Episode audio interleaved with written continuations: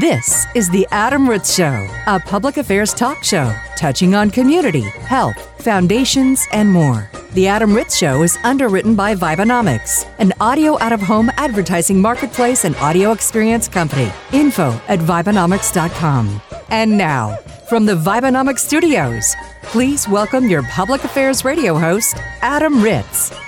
Hey there, everybody. Welcome to the show. My name is Adam Ritz. Joining me on the telephone, as always, Jay Baker. Hey, Jay, how are you? I am doing great. Looking forward to another award winning show. I want to tell you about uh, a great foundation I found called Matthew's Hope for Miracles. But before I do, uh, did you realize that this week was what they're calling a palindrome week? Does that is that a reference to the same thing it, it, says the same thing forward as it does backwards that, is that what a palindrome is? That is correct. So you know we had the world famous tuesday date of 222 2022 and I assume a lot of people got married on two, this past Tuesday, so they would never forget their uh, anniversary of 2 22 22. Uh, but yeah, that date, 2 22 22, written backwards, is also 2 22 22.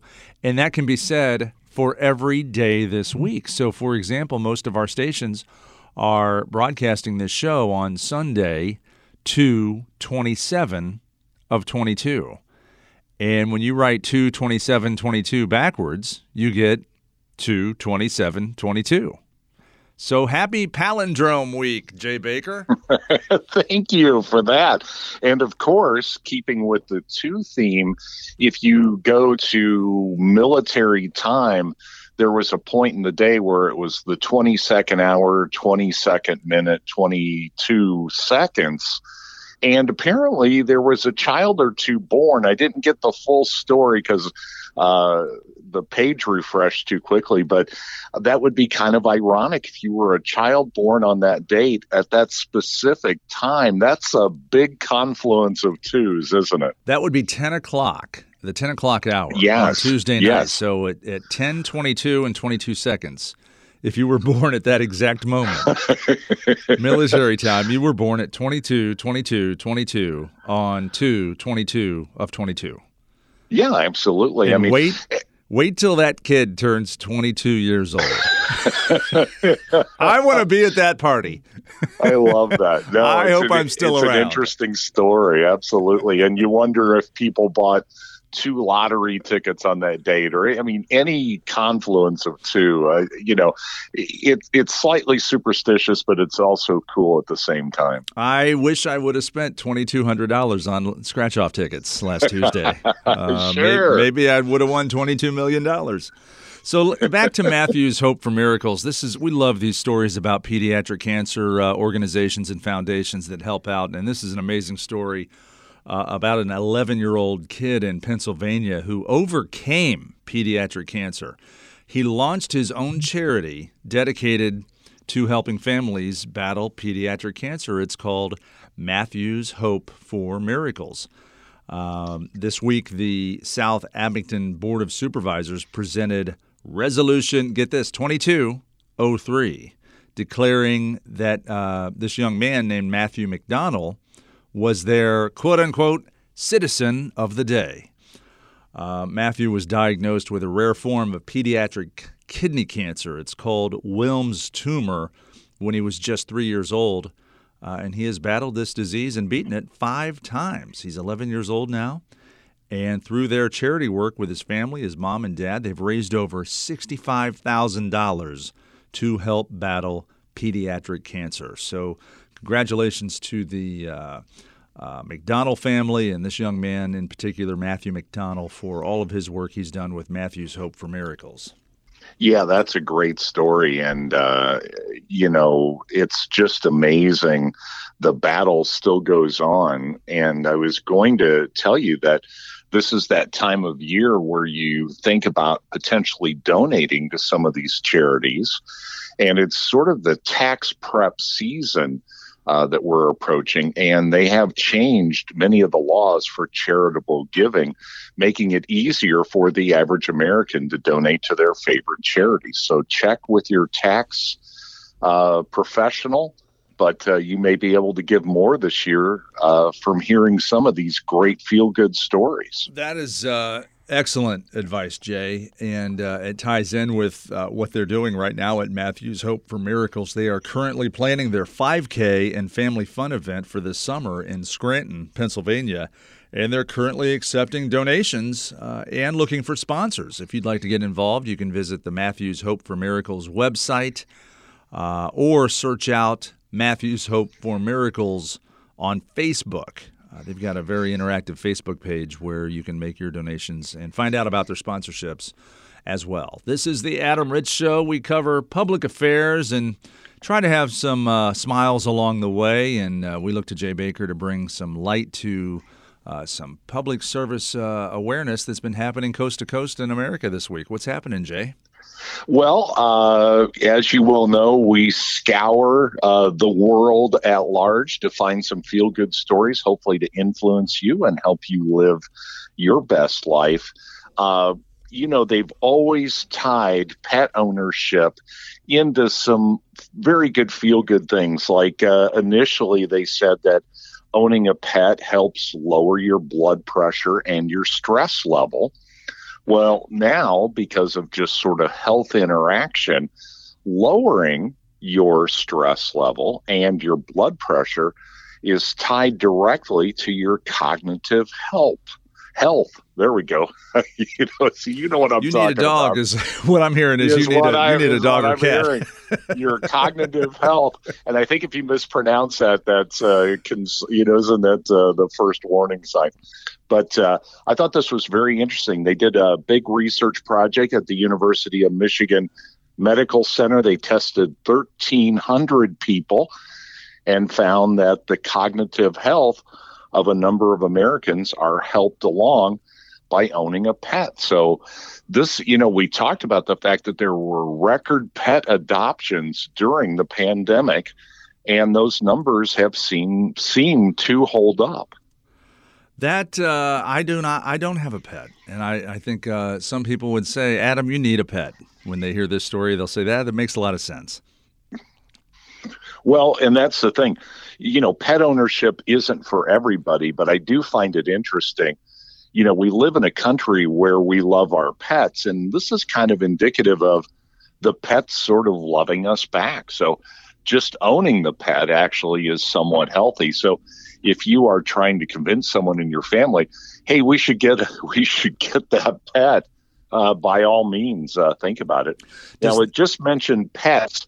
You and I know that that can be a pretty wide expanse. You know, sometimes even somebody uh, can think of a, a spider or a snake as as a pet. I don't know if that extends good health benefits. I know it's great during Halloween.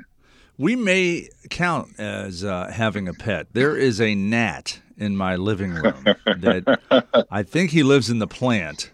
Uh, this one gnat just won't go away. I'm counting him as a pet. Well, uh, you know how that is. You know, uh, uh, gnats can be overachievers, so good for him. hey, you talked about an individual, and this is a great story. A New Jersey teenager has been training for a 50 mile ultra marathon. His name is Michael Ferrara, and he's doing it for an organization called Vet Rest. It's a nonprofit that mentors vets while providing farming opportunities. The gentleman who uh, founded this organization is very big on farming. Uh, has found that uh, the production of food is obviously beneficial to the community, but it's also good for the mental health of veterans. And so, uh, this New Jersey uh, teenager has been out training for the last seven months, and he's getting ready to run a 50 mile race in Tennessee on March 19th. 50 mi- is this is there bike and swim as well? Is, did, oh, no, marathon. it's You just all on foot. Okay, that's and it's one of those triathlon. I- races. I'm getting confused here. Yeah. Okay. And it's one of those races where it starts at night because it takes so long to compete. And obviously, in March, you don't have to worry about. Uh, uh, you don't you don't have to worry about a heat as much, but it's one of those things that provides a little extra challenge by starting at night. But 50 miles Ugh. is quite an accomplishment. That's unbelievable. I, have done uh, a couple in my younger days. I did two marathons. Uh, they're 26.2 miles, and uh, so basically twice as long. Are you kidding? Yes. You're telling twice. me when I cross the finish line to turn around and go back the other way? oh yeah, gosh. that's wouldn't that be called the? Oh, we forgot to mention this marathon. Yeah. Yeah. Turn around and go back. Uh, here was a great. This is another feel good story. Organ transplants set a record in the year 2021. Health officials were concerned that the pandemic may not be able to be conducive for people to actually visit the hospitals if they were, you know, overloaded from uh, COVID cases. And also, you always get that concern uh, are people keeping up with organ donation? You know, many uh, states allow you to mark on your driver's license that you'd like to be an organ donor. Mm-hmm. But uh, there were 41,000 plus organ don- donations during last year. And uh, leading the list were kidney, liver, and heart transplants. Those are still the big three. But believe it or not, there are so many transplants that we're capable of doing that even uh, corneas and intestines and other tissue can be donated. That is, uh, I, I, I, you know, when you when you mention um, organ donations, you you mentioned the top three there: kidneys and uh, heart. And uh, uh, I knew a guy, uh, a friend of mine, had a lung transplant. Uh, you think of those type of organs, I would have never guessed corneas. Your parts of your eyeball yeah, I mean, you can actually give the gift of sight. And of course, you know, we're talking about potentially a tragic event, but your personal tragedy could be a great gift to somebody else. They are urging Americans, if you are so inclined, and we know this isn't for everybody, but to look into a donor registry or let family members know that you would be very interested in organ donation you know, I would say heaven forbid, but they say, according to the Mayo Clinic, they say that about 20 patients a day pass away due to lack of donor organs.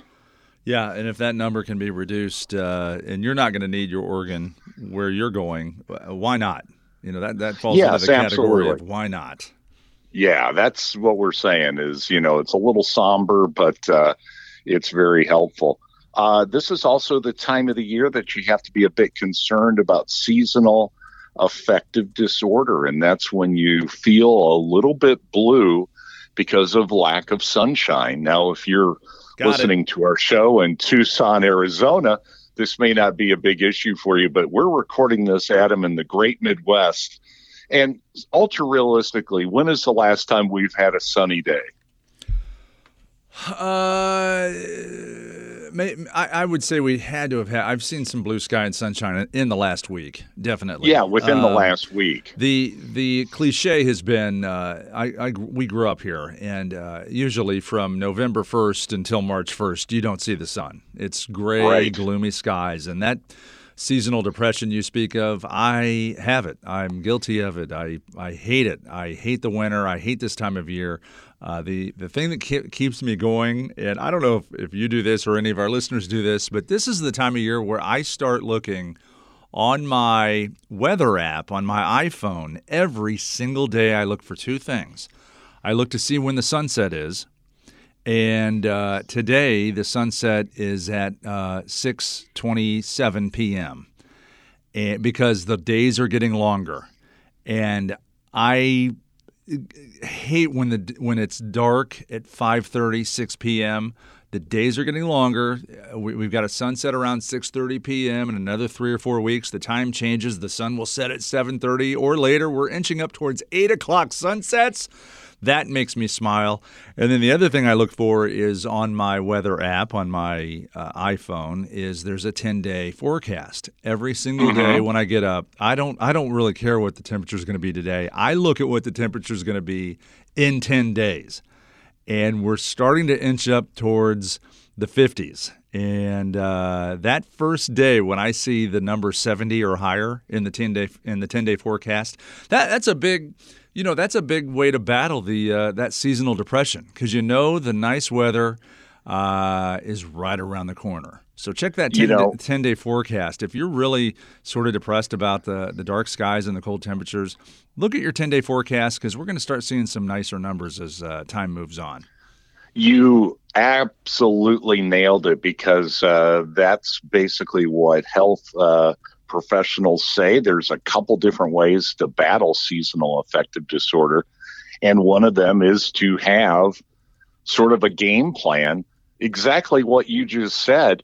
Look on the bright side. I know it sounds almost silly, but it absolutely is. Take a look in 10 days, in 15 days. When will the sun be setting?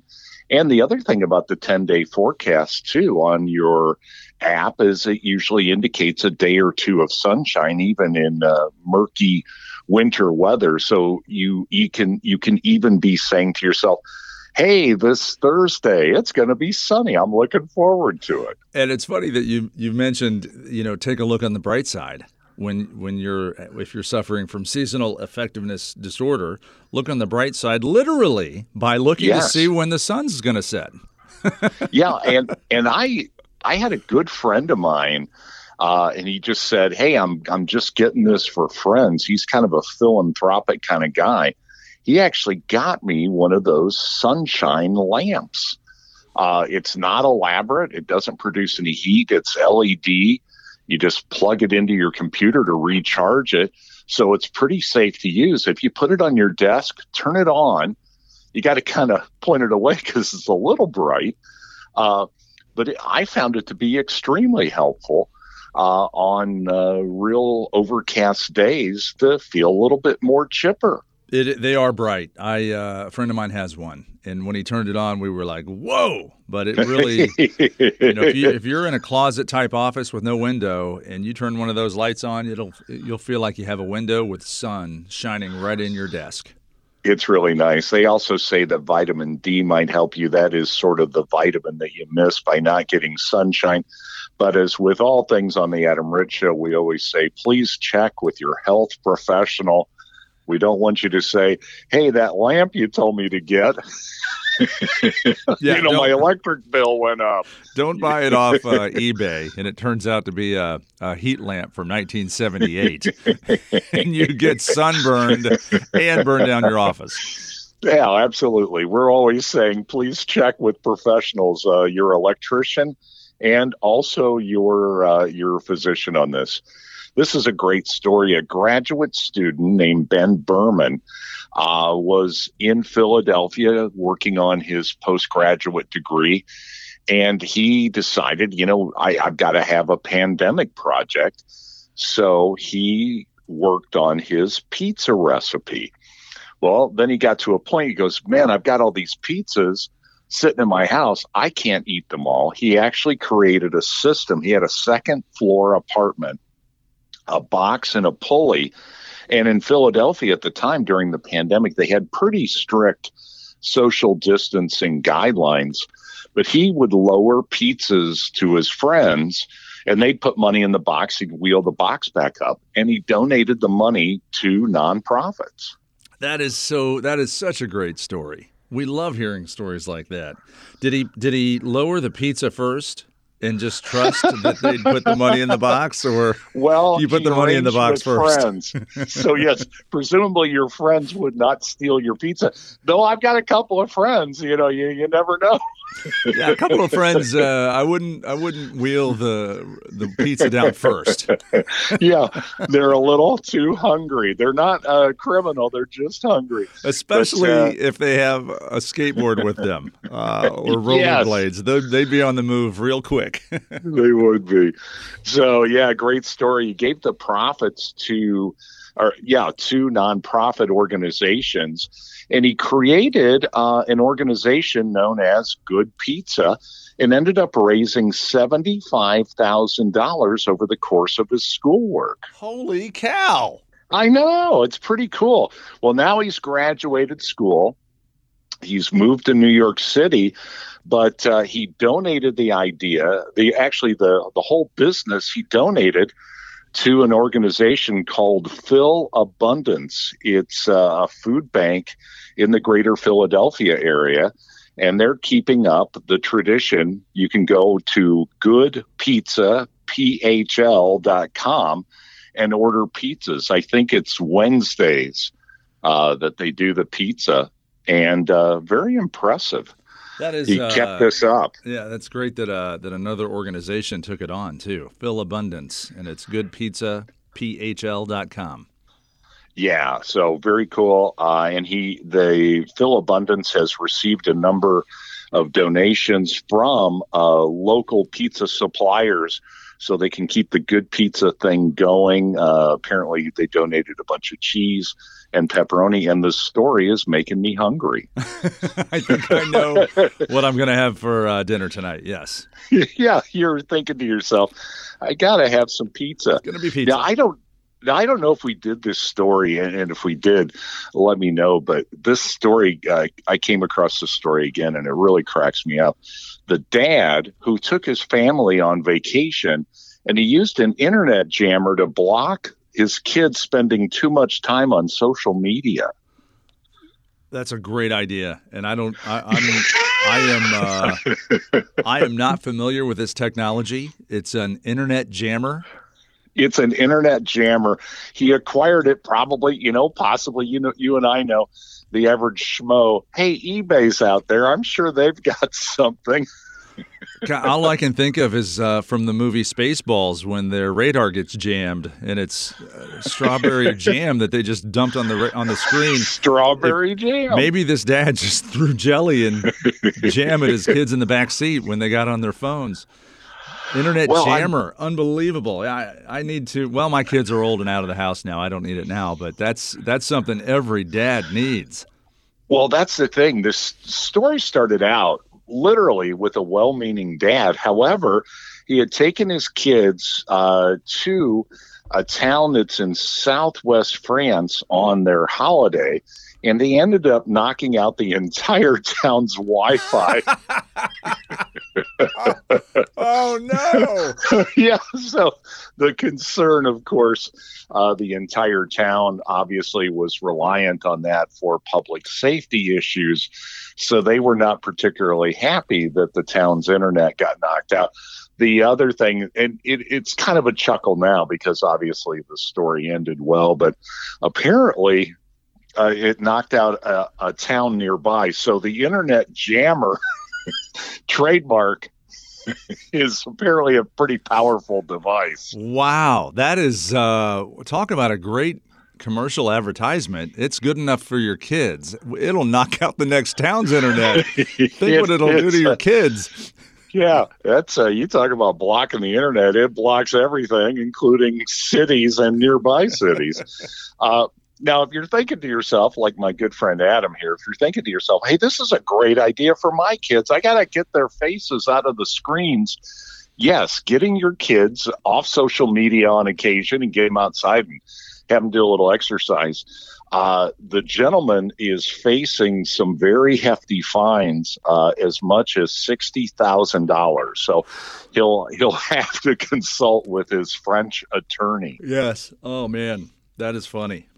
And if you're thinking this sounds like a great idea, it's patently illegal in the United States. The example they gave is that if you do anything that interferes potentially with anything involving 911, obviously that's a pretty serious issue. So mm-hmm. think before you order the internet jammer. now that is a public service announcement. That's a public service announcement. This was a cool story. This is probably not earth shattering, but it does show you uh, how certain things have tremendous value. This week, um, a Kobe Bryant trading card. I mean, literally the kind of card that you get out of. Remember when you used to go to the store? I, it's they don't have them as much now. I think you have to actually go to memorabilia shows, mm-hmm. but remember you used to be able to go to the local market and pick out a pack with some bubble gum and four or five trading cards inside. Well, a Kobe Bryant card fetched $2 million at an auction this week. Holy cow. Had to have been his yeah. rookie year or uh, maybe well, it was the only card with a misprint uh, of his name or, or what was 2 million. That was that's really unheard of. That is unheard of. It, well, it is. And yeah, and the trading card market initially got very soft with uh, eBay because it was, you know, all of a sudden uh, fakes started appearing and it was way too easy to acquire cards. Uh, but yeah, since that time, the last two or three years, the NFT and trading card business has become extremely robust. So that $2 million, the reason why they said that was so spectacular is it didn't involve his rookie year because, as you know, rookie cards are kind of famous. And then there's always there's a batch of cards lately that have been issued with a small swatch of the player's uniform, and those typically uh, account for higher value because it is something that's game worn and certified and mm-hmm. part of the card itself. But this was just a straight up Kobe Bryant card, two million dollars. So, and and I guess it's easy to say, well, yeah, you could have one in your attic but you could have one in your attic. You better uh, go check all your son's uh, toys right now in uh, check, the back yes. of the bedroom. Your your son is uh, in college right now, out of town, moved away. Go through his trading cards right now. right now. Find that $2 million Kobe Bryant trading card. but here's why I brought up auction. A doghouse that was hit by a meteorite – is expected to fetch between $200,000 and $300,000 at an upcoming Christie's auction in New York City. I know. Let that sink in. Are they? Are they? Is there video of the meteor hitting the doghouse, or did somebody just take a shovel and a boulder out in their backyard and beat the heck out of their doghouse and convince Christie's that it was a meteor that did it? Well, it was interesting. They actually took the meteorite that flew through the roof of the doghouse and sold it's already been sold at a separate auction. So apparently in certifying that indeed this was a meteorite and there's a way uh, for scientists and people who are much smarter than I am are able to certify that yes, indeed, this is a part of a meteorite that flew through outer space and what is left of it is you know something that people really covet. Meteorites have been extremely expensive if they are certified. So the conversation had to have gone between the landowner of the uh, where the meteorite fell. The conversation had to go hey sold my meteorite. And and his buddy goes really? Where did where did it land? On the doghouse and yeah. His, and his buddy must have said, I'll buy the doghouse. I mean, sure. How, how well, would you think? Hey, this this doghouse is going to be worth something. well, there's a collector out there that's willing to pony up a quarter of a million dollars for a doghouse that's been struck by a meteorite, and this is a legit deal. And that's the why I'm bringing this up. You talk about something that's interesting. Now, see, when you go to work this week and you bring up this story, tell me everyone you tell the story will be interested in it. Oh, for sure. Yeah. Oh, yeah. Yeah. But now, uh, yeah. And this circles back to the story we, we did earlier on this program about having uh, a pet and uh, having it relieve your stress and have your blood pressure go down. And right. Uh, I, I admitted I did not have a pet, but I will get a doghouse and I will hope that doghouse gets hit by, a, by a meteorite. My stress and blood pressure will be just fine when I sell that destroyed doghouse at auction. Very interesting, Jay Baker. Thank you uh, for that story. We'll end on that one. Uh, we always mention my uh, Twitter and Facebook. What about uh, you're on Twitter, aren't you? Yeah, Yeah, it's uh, at, at at J Baker Voice. Okay, I uh, I see you on Twitter all the time at J Baker Voice, and uh, my Twitter account is at Adam Ritz. Uh, we thank you for joining us, and we'll see you again next week. The Adam Ritz Show is recorded live in studio at the Vibenomics Worldwide headquarters. Learn more about the Vibenomics audio out of home marketplace at Vibenomics.com. For information on this broadcast, including past on demand episodes, interview submissions, and syndication contacts, visit AdamRitzShow.com.